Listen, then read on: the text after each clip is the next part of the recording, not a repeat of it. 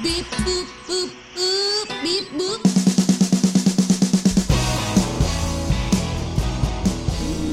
Hello. Hello.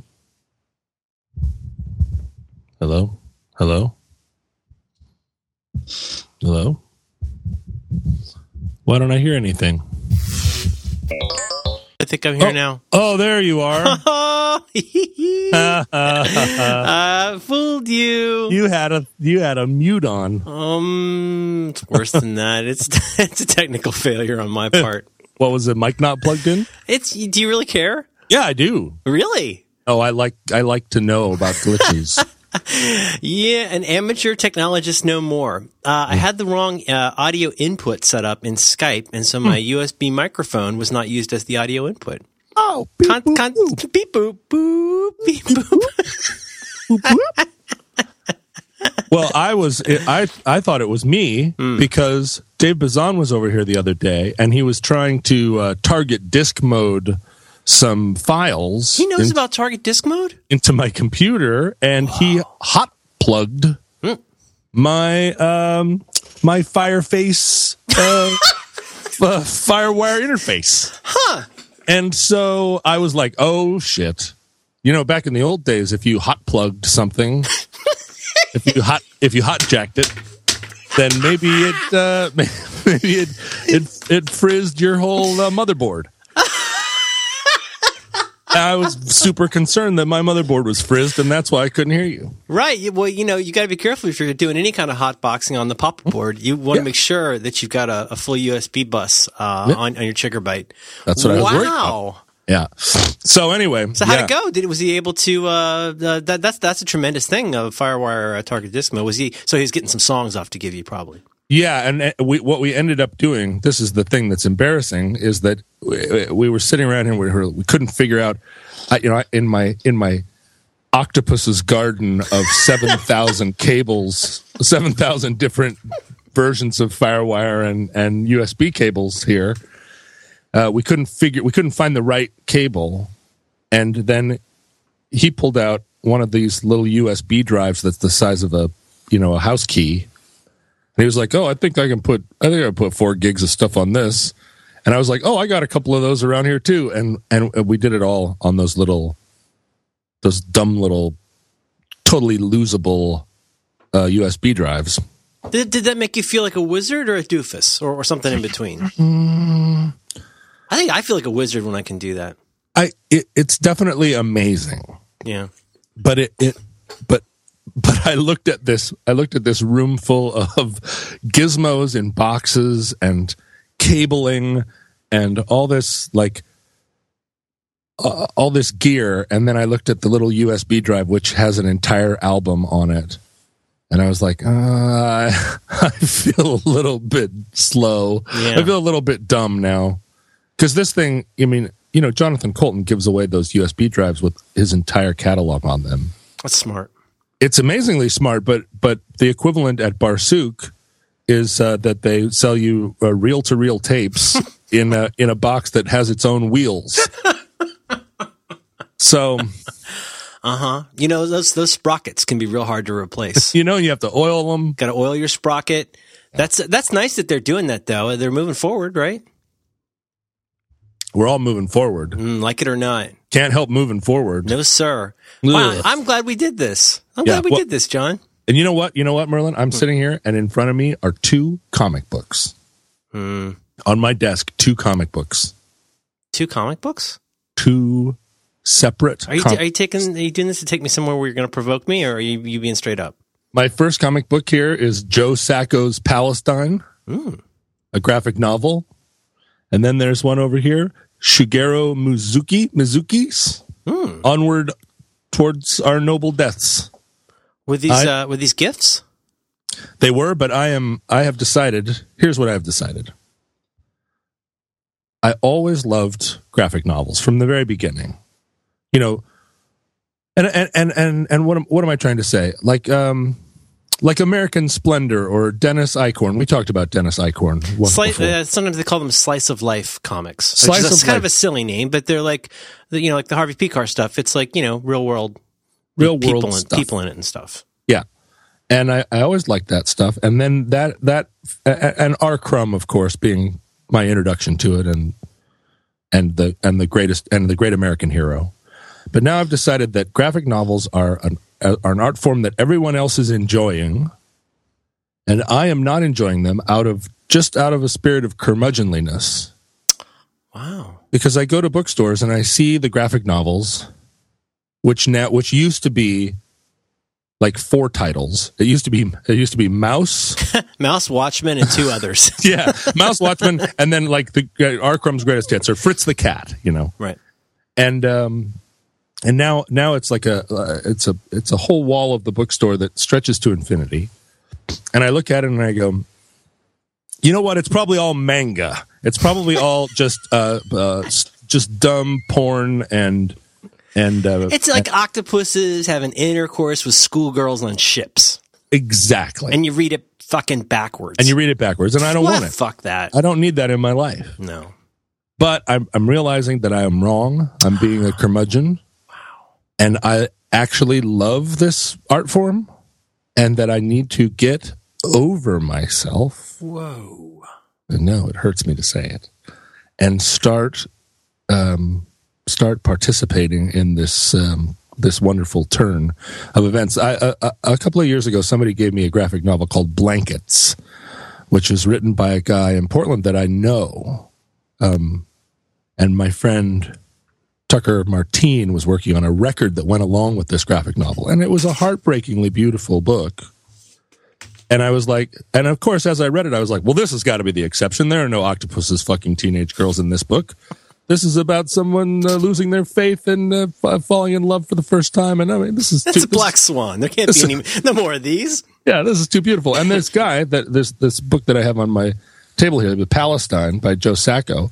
I read a book by him one time a few years ago where he was talking about the war in Bosnia, and it was beautiful and fabulous. And I was like, well, this can't be a thing that is normal. This is this has got to be an aberration. Now I'm realizing it's it is my taste that is the aberration. Wow, John, this is uh, good on you, man. That's uh, we've talked about this before. We got to be.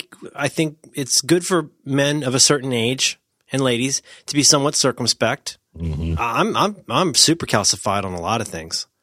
I, I admire this though, and this is you. You keep up with the music, and now you're looking at the at the more uh, sophisticated, funny books. This is Yeah. I'm, I'm this is awesome, man. Yeah, I mean, so not, not just not just not, not just as a person who's you know always talking about comics. I'm just saying it's good for you for for looking at something that's you know a little foreign and silly. Well, yeah, and the you know, and what I had to what I had to admit was that from the from my very first exposure to this type of book, which probably happened in college. I don't think I was. I don't think I got, I met Harvey Pekar and Dennis Eichhorn until I was yeah in college. But I immediately identified with the form, and I wanted to make a graphic novel of my own, or I wanted to make a a uh, autobiographical Oh long form comic book of my own, and I didn't know how to do it. I'm not. I, I, I am. A, I can draw, but I'm not a drawer. And I was like, this. You know, this is like the great. This is the great art form. And I, I think I, I think maybe my disappointment that I never was able to figure out exactly how to put the pieces together to actually do a book like that of my my own caused me to turn my back on it a little bit hmm. because I was because I was like, oh, ugh, it's so I'm so mad, you know. I'm thinking about it. I, I think I think you you got your finger on something uh, very interesting. I think I think I, I think that can certainly happen with music. I, I bet it sure as heck happens with films. You know, filmmaking or anything like that. The vocab you understand. You know, you, you've seen this with with the young kids, where like you understand the vocabulary or something. You know how to play the tennis racket, but it's really different from spending enough time inside of that process to actually produce something that you don't hate. Yeah, the the the when you when I'm when I was young, I, I imagined that the barrier to entry was was uh, imaginative. That the thing that kept you from making films or making graphic novels was that you had you didn't have enough imagination yet. You hadn't you didn't have a great good enough story. But you realize later that the barrier to entry is often just uh, structural. It's just it's technical. Like you don't know how to work a camera, and you can look at a scene and say, "This is how this is the picture." I imagine the picture, but I can't. I don't know what an f stop is. I can't take that. I can't take the picture, and to to say that the barrier to entry to making a graphic novel is that you don't know how to draw is is is pretty um, like uh, no duh, but but also, I mean, if I had if I had been working on this for twenty years, I would have I would have developed an ability to draw well enough to accomplish what I was You might be shooting. a re- you might be a, a retired comic book artist at this point. yeah, right. But instead, I was like, Gra- I'll sorry, graphic graphic novelist. a retired a retired colonel in the graphic artists army. So anyway, yeah, um, I'm I'm having a I'm having a very exciting time uh, now, letting some of my uh, my the, some of the the hardened calcium that has built up uh, around my idea of comics. I'm having a fun time chipping away at that and reading these wonderful books that have pictures, drawing pictures. Well, I, uh, no I, I, don't, Mm-hmm. I don't want to insert myself into this process. Uh, as you know, I'm going to stay out of it. And the way I'm, I'm going to reward this by not going on and on about comics with you. And I will wait at least 30 days Oh, before I start sending you trade paperbacks you never asked for that I think you should read. Oh, Because good. that's that's kind of a thing that I do now. Oh wow! All right. Well, Oh, I I- love getting things in the mail. Oh, I love mail. Yeah. I, I was talking to uh, I was talking to a young person the other day, and I say I Hmm. They know, still got this up there. and it's happening more and more. Strangely, I don't know why. Follow the mustache.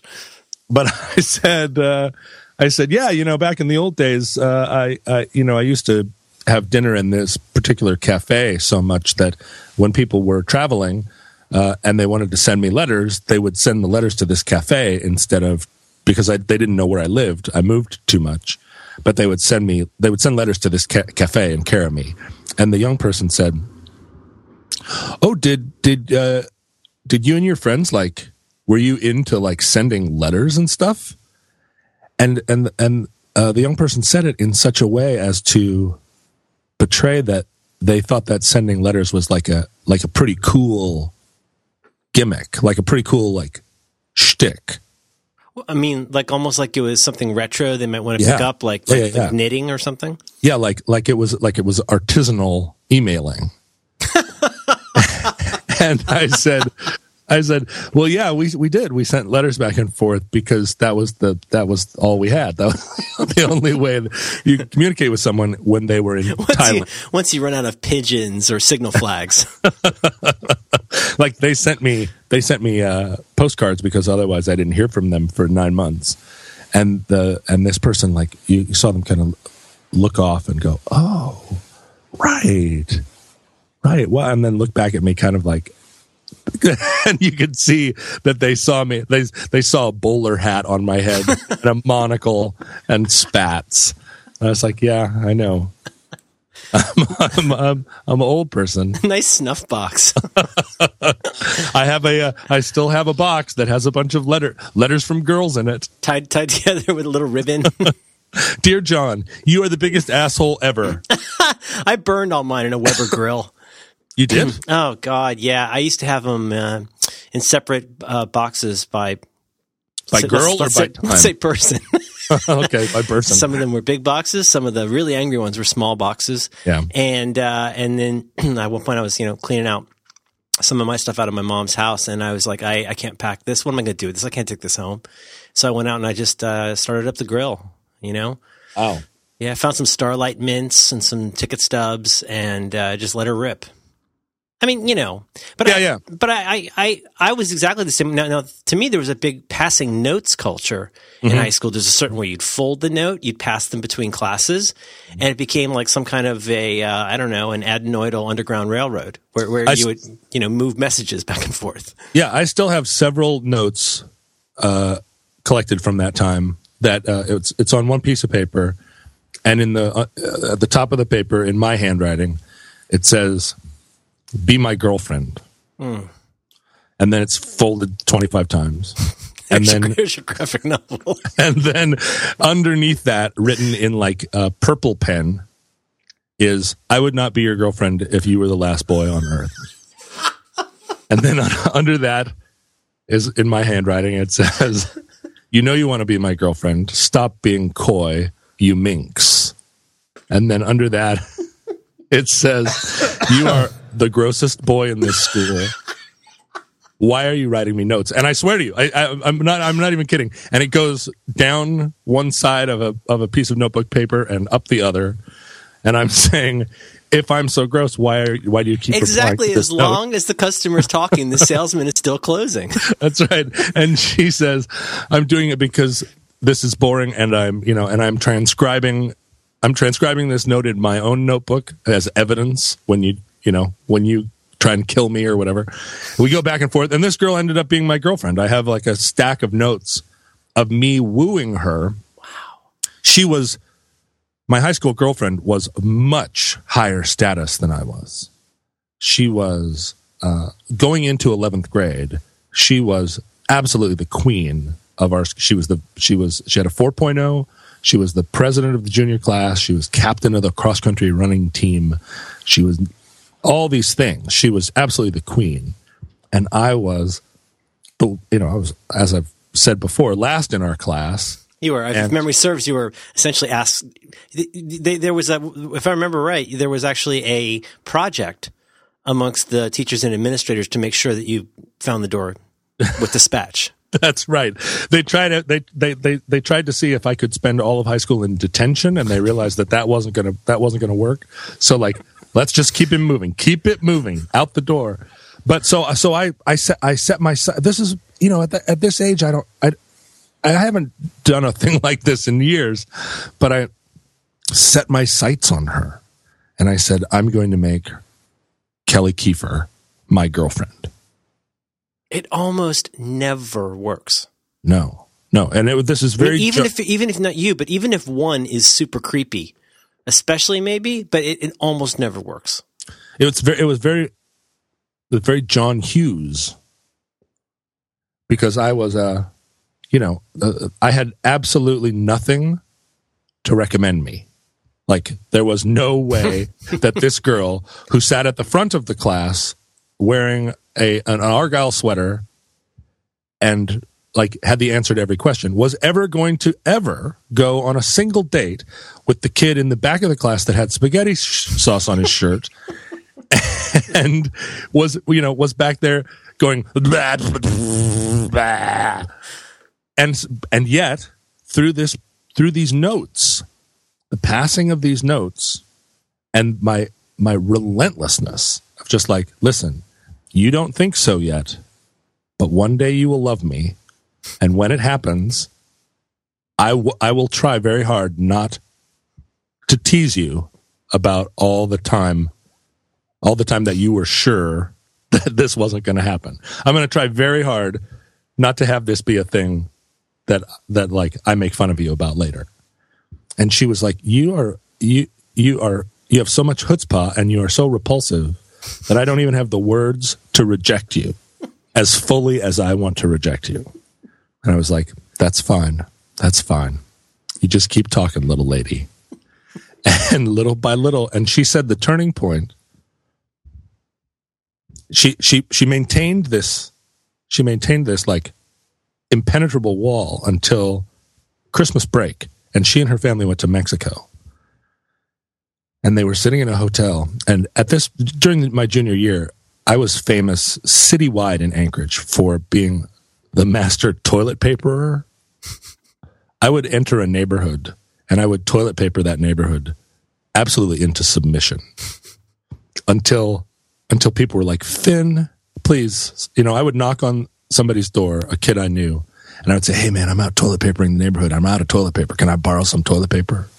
And the kid would like go inside and bring me out a big 12 pack of toilet paper and be like, Yeah, go get get 'em, man. And they'd shut the door and I would start toilet papering their house with their own toilet paper. I was a terrible, terrible teenager. And Kelly said she was sitting in a in a condo in Mazatlan with her family, and they were looking out over the beach. And a single roll of toilet paper came from higher up in the hotel, and she saw it fall in front of her balcony.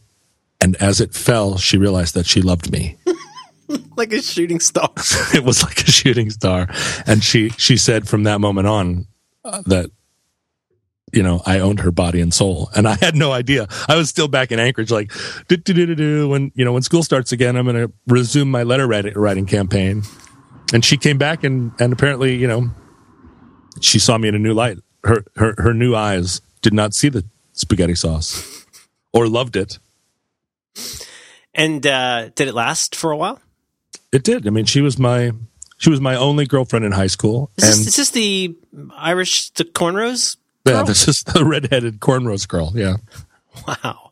yeah and you know she now is a she is a uh, well as far as i understand it she is the chief of residence at dartmouth hospital and is a one of those people one of the people that wears a white coat that has pens in the pocket, One of the people that might treat you for free.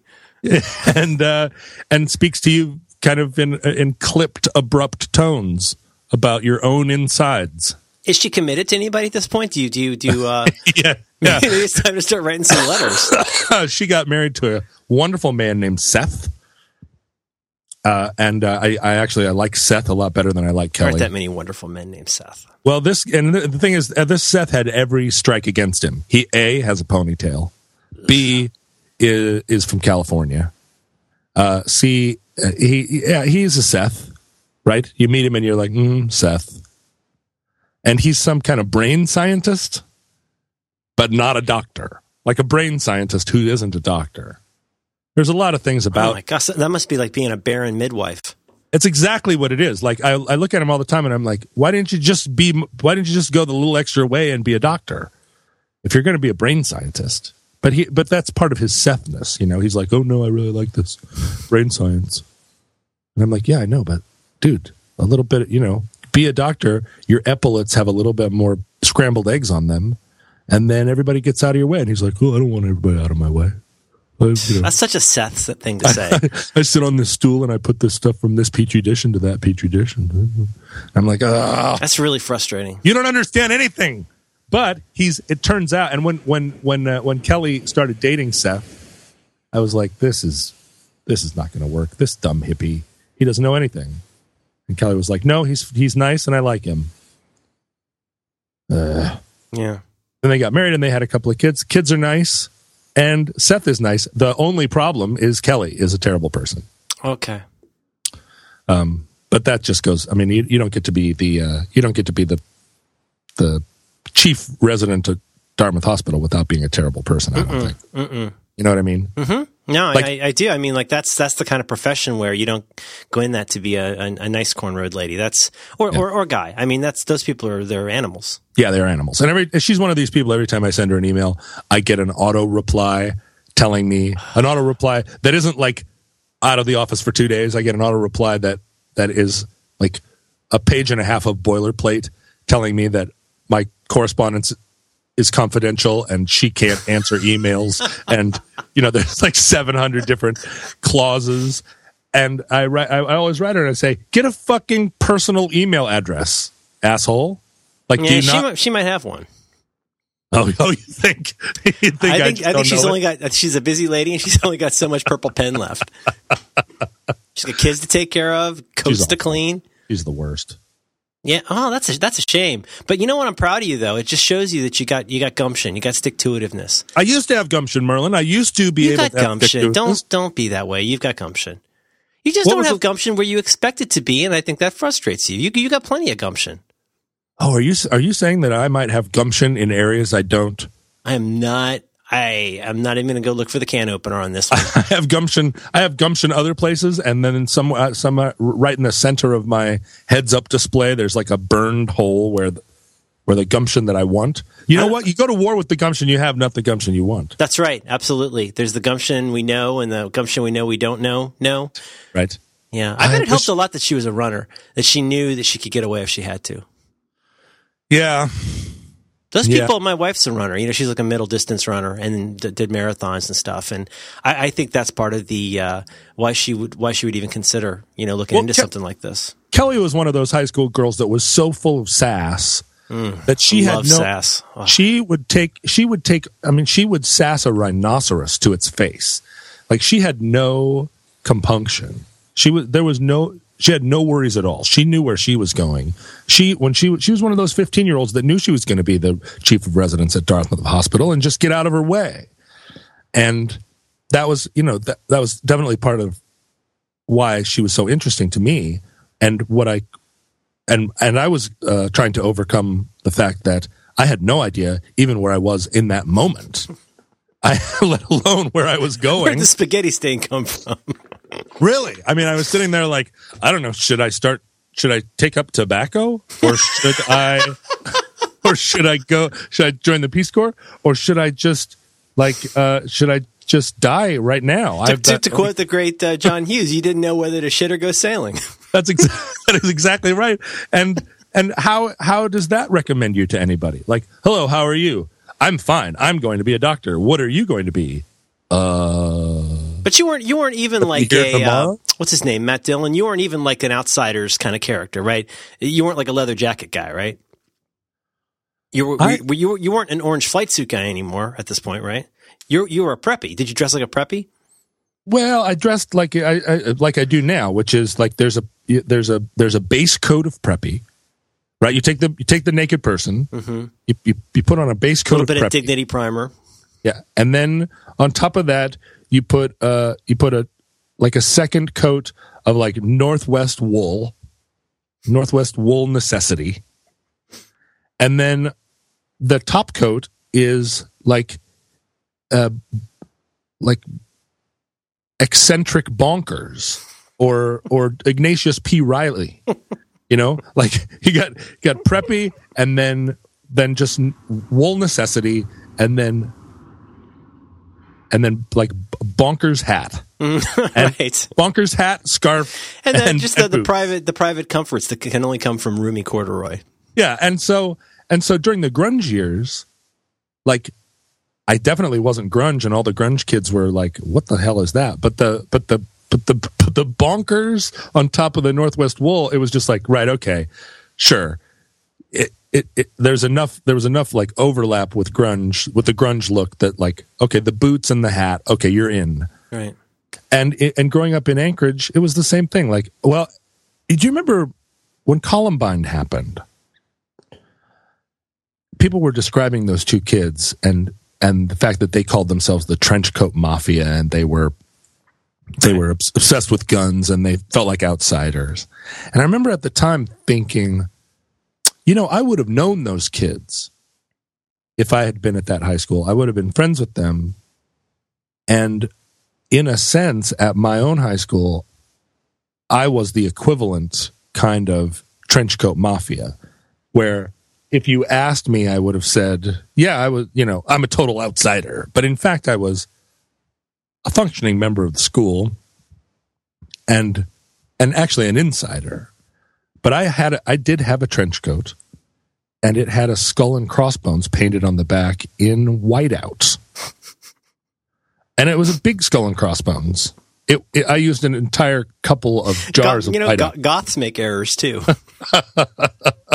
So, and and I, and I and I did this, and this is the this is the top coat of bonkers, where it was like, sure, trench coat, and it was it was a like a World War One trench coat that I bought at an Army Navy surplus store, and then I just I felt like it needed something, and I realized it needed a skull and crossbones, and why and and and what was I gonna how was I going to get the skull and crossbones on the trench coat? Whiteout, because whiteout was was my main artistic medium at the time. Right, whiteout's everywhere. It was kind of a newer Smells product. good. It's available. Smells good. It has a, a brush right there, Mm-hmm. and you know, at a high school, you you can you can avail yourself of whiteout. Uh, it's an uh, un, unlimited supply, It's not like spray paint where you got to go like show your license or something. You could pick that up anywhere. right? That was your medium. and whiteout, you know, I mean, it, it, it it's pretty, it's pretty weather resistant. So now try and picture the scene: me walking down the hall of my high school in this, in, and it was it was it was pre duster era, but it was a very long trench coat. It was ankle length trench coat with the skull and crossbones on the back. it is it is ludicrous. It is it is if you if you needed a if you needed a picture in the dictionary next to geek it's That- it's complicated though because you're not even sure which part to begin making fun of. right, but There's you so could, there's so many aspects to, to to the layers of bonkers in that. But uh, but but at the same time, you really couldn't make fun of it because I was already six and a half feet tall, and like I had a, I was pretty serious about it. You know, I was pretty serious about like, look out, look out. Do you see? I am poison. It says so right now on the back in whiteout. I am da- I am dangerous. Skull and crossbones. What does that mean to you? Do not induce vomiting. That's right. That's right. And so, you know, uh, so now try and picture, try and picture anybody being interested I in, keep picturing Kelly. I got to be honest with you. and she's this, you know, she's this willowy super high school superstar with auburn hair, like a, like an Irish setter. And, uh, and it was, you know, and, and, and then Breakfast Club came out and we're at this Breakfast Club. Oh God! and here's the like here's the the prissy redheaded girl and here's the john bender character who you know who had been hollywoodized enough that's that's the what, what about you, Dad guy? yeah exactly. He'd been hollywoodized enough so that the, the the set dressers on the film were like should we put a whiteout skull and crossbones on the back of his trench coat? No that's too far. But you know he was and and the prop the problem was and this probably was true of you we were all every one of those people in breakfast club. That was the why the movie was successful every kid could look at every one of those I think kids that's say, actually the epilogue to the movie. Yeah, i'm kind of oh yeah. When they go walk by the goalposts, I think that's actually what what it, what reads we're all every one of these they're all reading from the thing that they wrote. You know, for that uh, that guy from uh, right Trading Places. Forty eight hours. Which one was he in? you know that one guy. That was the Uh, principal. wasn't he didn't he have a didn't One he of do one a great movie with- character actors. didn't he do a movie with a monkey He didn't. I think he was sodomized by a monkey. oh no you're saying the guy that's like two months i got you Yeah, you Bender. get you. two Uh, what months is it? You uh, get the bull, uh, bull, mess with the bull, you get the horns. That guy. Oh you get the horns was a great line. That guy's that guy's a great actor. yeah Yeah, he's the one. He's the one who does the jam up on. Uh, not to derail you, does the jam up on Dan Aykroyd in Trading Places. Great movie. Right, exactly. He does the he does the jam up. He's the You he's the put your hand in the next guy's pocket. he's the one. He's the one that the brothers bring in. Uh-huh. I love that that movie is such a touchstone for So, well, every time every every Christmas I dress like uh, I dress like Santa, and I always put a full smoked salmon in my beard in homage. I, um, I, uh, man, there's there's so much here. I like, and I, I try not to talk about myself, but I totally, I feel, I, I feel the same way uh, in two ways. First of all, at the time. Uh, I would have done something like I told you about. I used to walk around with my members only epaulets uh, unhooked because I thought that was really. I thought, but wait, let me just be You're clear just, though. you're just putting a little bit of extra flair on that thing. Yeah, you're not doing this. Hey, look at this. I got this uh, members only uh, jacket down at the, uh, you know, down at the flea market. And so it's not a real members only jacket. I got the, I'm wearing knee pads. I slide down the halls on my knees. and, uh, it's a thing I do. And I, I thought I was like such an outsider. But the second part, that the really, in retrospect, the part that's the real head, head slapper is the whole like, oh, you know, I, I wasn't really outside. It's the kids that I was sitting around making fun of that were really outside because I was extraordinarily, as much as I'd like to consider myself like, in retrospect, like a Peter Parker character or something, it wasn't. I was, I had a, I had a, a, a ridiculously sarcastic and cutting wit that made a lot of people feel really bad. And I'm sitting around acting like I'm Judd Nelson. I wasn't. Yeah, yeah. I, the, uh, uh, speaking of to uh, graphic novels, I just received in the mail a very interesting graphic novel uh, as a gift from somebody, which uh, is a book about going to high school with Jeffrey Dahmer. And this uh, this comic book artist, who's an artist that I'm that I'm familiar with from like alternative weekly magazines. He's been he's been writing um, comics for years and years, and he's one of the you know he's one of the greats. You would recognize his work, but it turns out this guy coincidentally went to high school with Dahmer and was and wrote this autobiography, which is basically saying the same thing. Like we thought we were uh, real you know real nerds and outsiders, and Dahmer was our was our uh, was kind of our mascot, but in reality, Dahmer was messed up, and we and and we let him into our gang only enough that that he was kind of our pet because he was such a weirdo. And we loved having this weird mascot that we could walk around school and like D- Dahmer imitated having cerebral palsy and we all thought that was hilarious and that was kind of our it was one of our motifs i mean they went to school in the 70s right before imit- but before pretending to have cerebral palsy was considered Yeah, before, before Gauche. everybody was doing it. Uh, John Beckdorf? yeah backdorf Beckdorf. Derf oh right Derf Derf. He goes by McDurf. Derf, Yeah. apparently. um and so this uh, so this book is really is is really heartbreaking because he's talking about Dahmer before he had you know when he was still out in the woods gathering animal skeletons or he was still picking up roadkill before he had ever hurt anybody and He's still like in that, you know, harming cats phase. well it was even before he was he was harming cats he he did just- a lot of, he didn't he do a lot of animal harming? He ended up doing it yeah in as a you know animal harming is kind of a gateway drug to uh Totally. to like killing boys. But this was still when he was just picking up dead animals out of the woods and expressing like an unusual, unnatural fascination with them. Uh, but so this guy is telling the story, and it's like, and he's looking back kind of with a feeling of responsibility, but also pointing a real finger at the adults at the time and saying, this kid was getting wasted drunk before school every day and trying in every way to cope with what was going on in his mind. And he was being ignored by the by the faculty. And the kids were just you know we let we let him into our gang because he was he was such a because he you know he reinforced our kind of like we're the we're the funny kids. We're the we're the benders um Well, he, he might, I mean, like, to state the obvious, he probably seemed emblematic of the edginess they wished that they had, and having him around lent some of that uh, from a certain remove. yeah he was he he was a legitimate outsider and they kind of like took as much of that as they were comfortable with on onto themselves but as he says in his book as Derf says in his book like we never invited him over to our house we would we would hang out with him at the mall as long as he was funny and then we would stand there right in front of him and make plans for later in the night and not include him Mm. um but Dahmer if you if you read his his own kind of after he was caught, his own writings or his own confessions. You know, he's talking about the same period in his life where he is feeling these urges and trying to suppress them, knowing they're wrong. Um, so oh, where he, he still had that kind of not distance exactly, but he could still see that what he was doing was well like you know it's one thing to say like there's certain people who have a certain kind of like deliberate cruelty a kind of if you like evil where you're deliberately harming things or people just for the purpose of harming them and enjoying it. But he still had a, a certain amount of remove where he might like feel a little bad about it.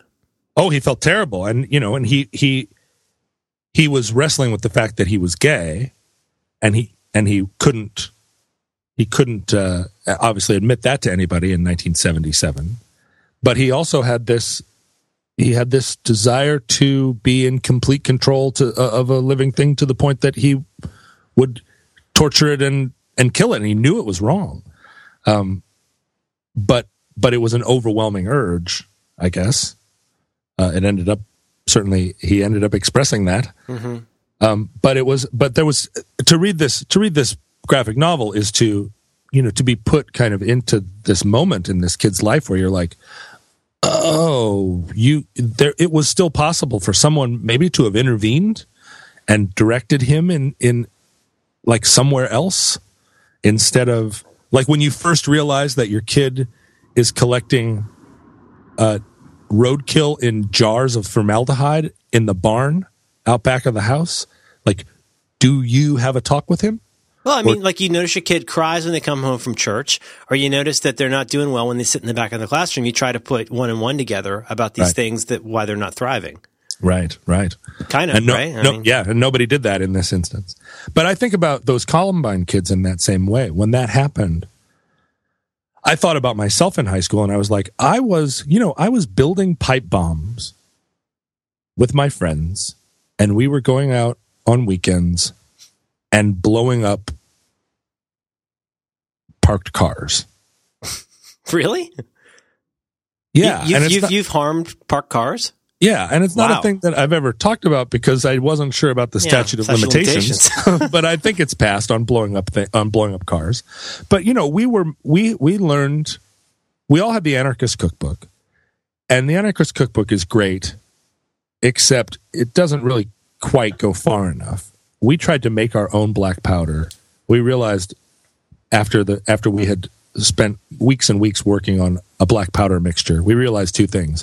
One, we were making very effective smoke bombs, but that making black powder was harder than just mixing uh, three ingredients. Black powder is essentially three ingredients, but it's you, you don't just mix them in like rough quantities and stir it with a wooden spoon and then you have black powder. Well, I mean, there's not that many ingredients to make Coke, but you got to know the right mix. You got to know the right And, mix, right? yeah. And so we had all these different black powder mixtures that we've been working on, and they all turned out to be like basically smoke. They made smoke. They make they made acrid smoke. And then we realized, you know what? They sell black powder at the Fred Meyer because we live in Alaska and it's 1983, and people still are hunting with black powder muskets up here. What? It was a thing. Okay.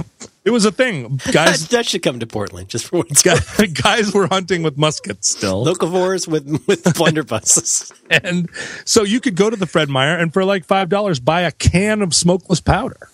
And it wasn't even behind the counter, it was just out in the aisles. Wow. And there were multiple times, Merlin, I swear to you, in the mid 80s, where I would, as a 15 year old, walk up to the checkout counter at a Fred Meyer with three cans of black powder, five lengths of of lead pipe with end caps. No, no, no. Yeah. And they would go ding. Do you need your receipt? yeah, dude, would you like your receipt, sir? That the, the total comes to twenty four ninety seven, and I would walk out with a bag of what could only be bombs. I ended up getting expel- put put on double secret emergency pro- uh, suspension from school. Oh, they found it in your locker? They found it in my locker. You brought it to school. I brought it to school and told a teacher about it because I was so proud of myself that I was making and selling pipe bombs. And and he was deeply disappointed. he was very disappointed in me. But we were using these bombs to to you know we were going out and and and blowing things up, and we were doing it very whimsically. Um, but because you are a high school person, you do not have any judgment whatsoever. That we had no sense that what we were doing was any different than, except that it was cooler than what any other kids were doing, you know, or that, that this was like that, the, that this was just normal. I don't know, normal.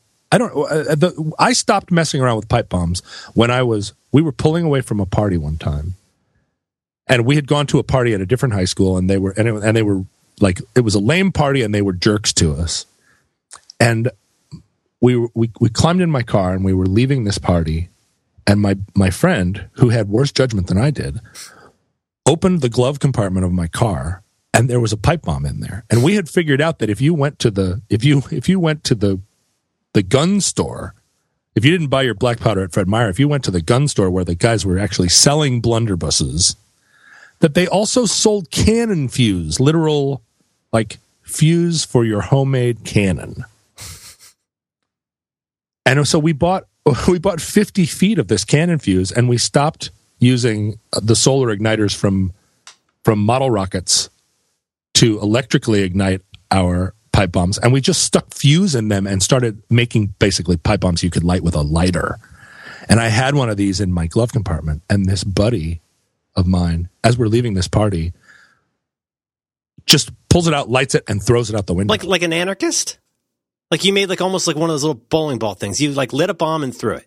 he lit a, he lit a bomb that I that I had in the, in the the wisdom of my youth that I had in the glove compartment of my car in case I needed it.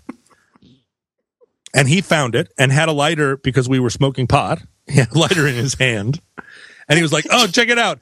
These guys at this party are assholes." He lit it and threw it out the window into the front yard of the house where there were 350 kids at this party. And as a teenager, I did the only thing that you could do, which was slam on the gas. And I'm screaming at him, "What the fuck did you just do?" And I'm we're peeling out getting out of this neighborhood, and I, and in my mind, I'm seeing that I've seen these bombs go off, and I know that this is a yard full of kids. This is a house full of kids. This bomb is going to go off. It's going to break every window in that house, and it is going to hurt somebody. It is going to kill somebody, and I'm like I have never felt a dread like I did as I am driving away from this, as I'm peeling out away from this place. And the and the guy next to me is like, ha ha ha, woo, fuck those guys. And we get to the end of the block, and I'm waiting for I'm waiting for the ground to shake because these things are these pipe bombs we were making were like real bombs and nothing happens. And when they, I mean, not, I'm sorry, I don't know a lot about this. If, when it explodes, there's going to be the equivalent of shrapnel. I mean, there's going to be Massive metal, hot metal flying through the air at hundreds of miles per hour. lead shrapnel that that I mean we we we tested one of these I mean we we tested these things eh, all over and the, it uh, the the the the lead goes right through a car like like just peppers it and I'm sitting I'm sitting at the end of the block waiting to hear this explosion and and wondering like running down the scenarios running down basically running down me being brought in front of a courtroom and being asked to explain why I killed these kids. And nothing happens. And I wait a couple of minutes. And I know how you know I know how long the fuse was and I mean nothing happens. So I turn the car around and we very slowly drive past this party and everything is just party's just going on and out in the middle of the yard is this dud pipe bomb that didn't go off.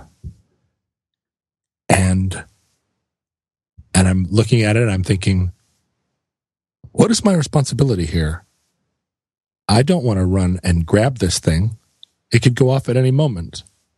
I don't want to stop and get out of the car and yell bomb I don't want I, I want to be a half an hour ago and have this not happen. And, I mean, but also, isn't there some part of you? Uh, first, my first thought, sickly enough, was well, now it's evidence. It's not a bomb. Now it's it's evidence. It's got your fingerprints on it.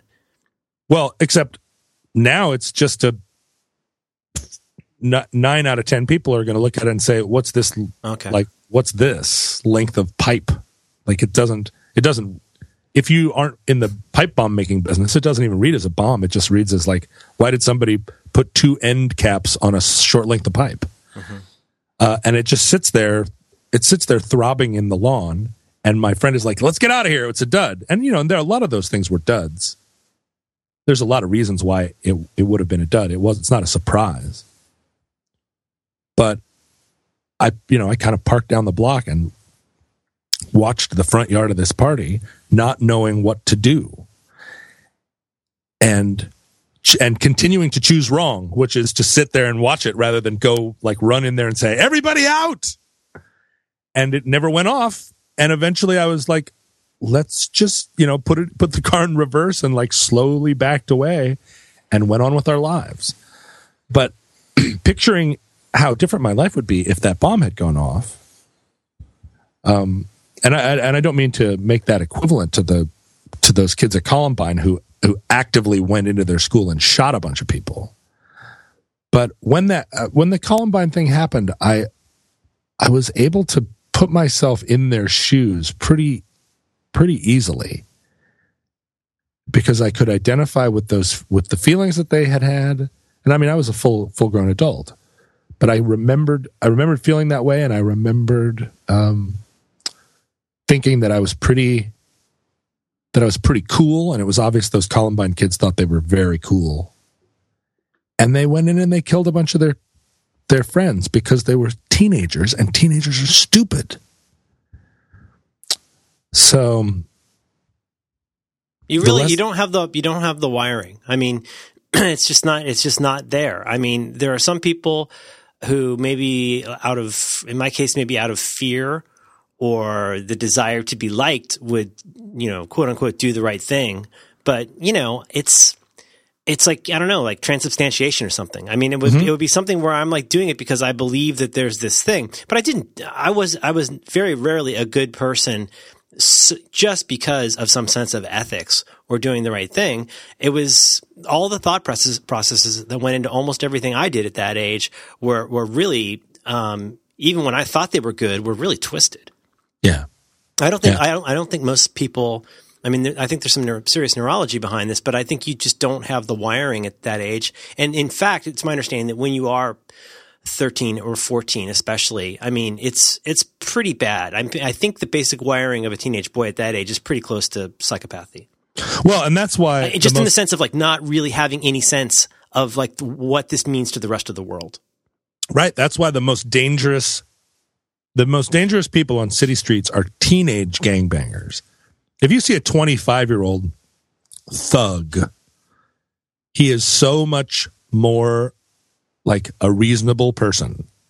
But if you see a group of 15 year old gangsters, those those kids have no they they have no limits and and you know they are they don't believe that that their their actions have consequences.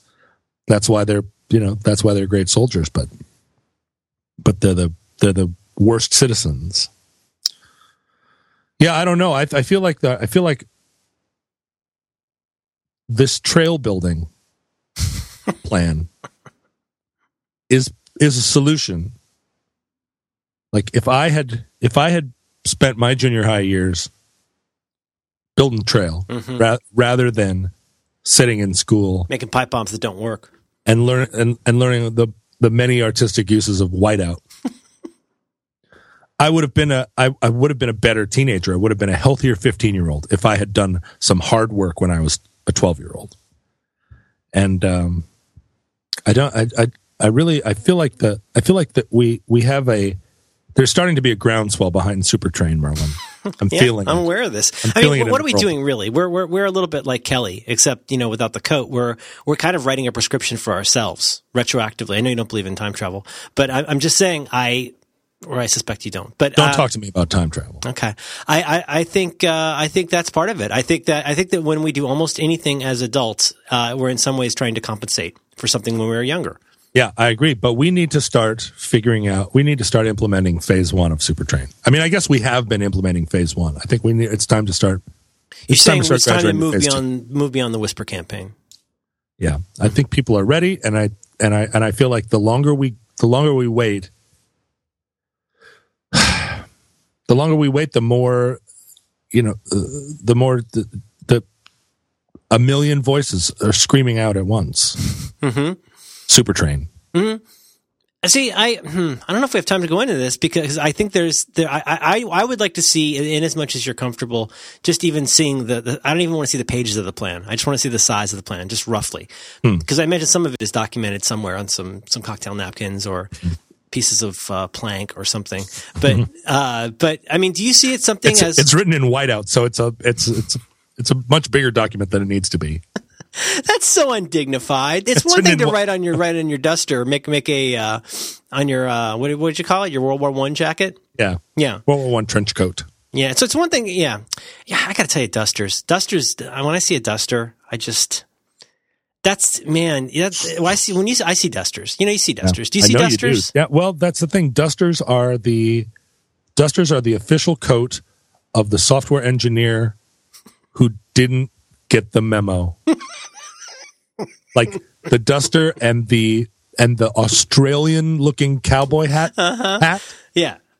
The, Uh, the, the, troub- the troubling part is that the, the, the, the, the memo has been delivered.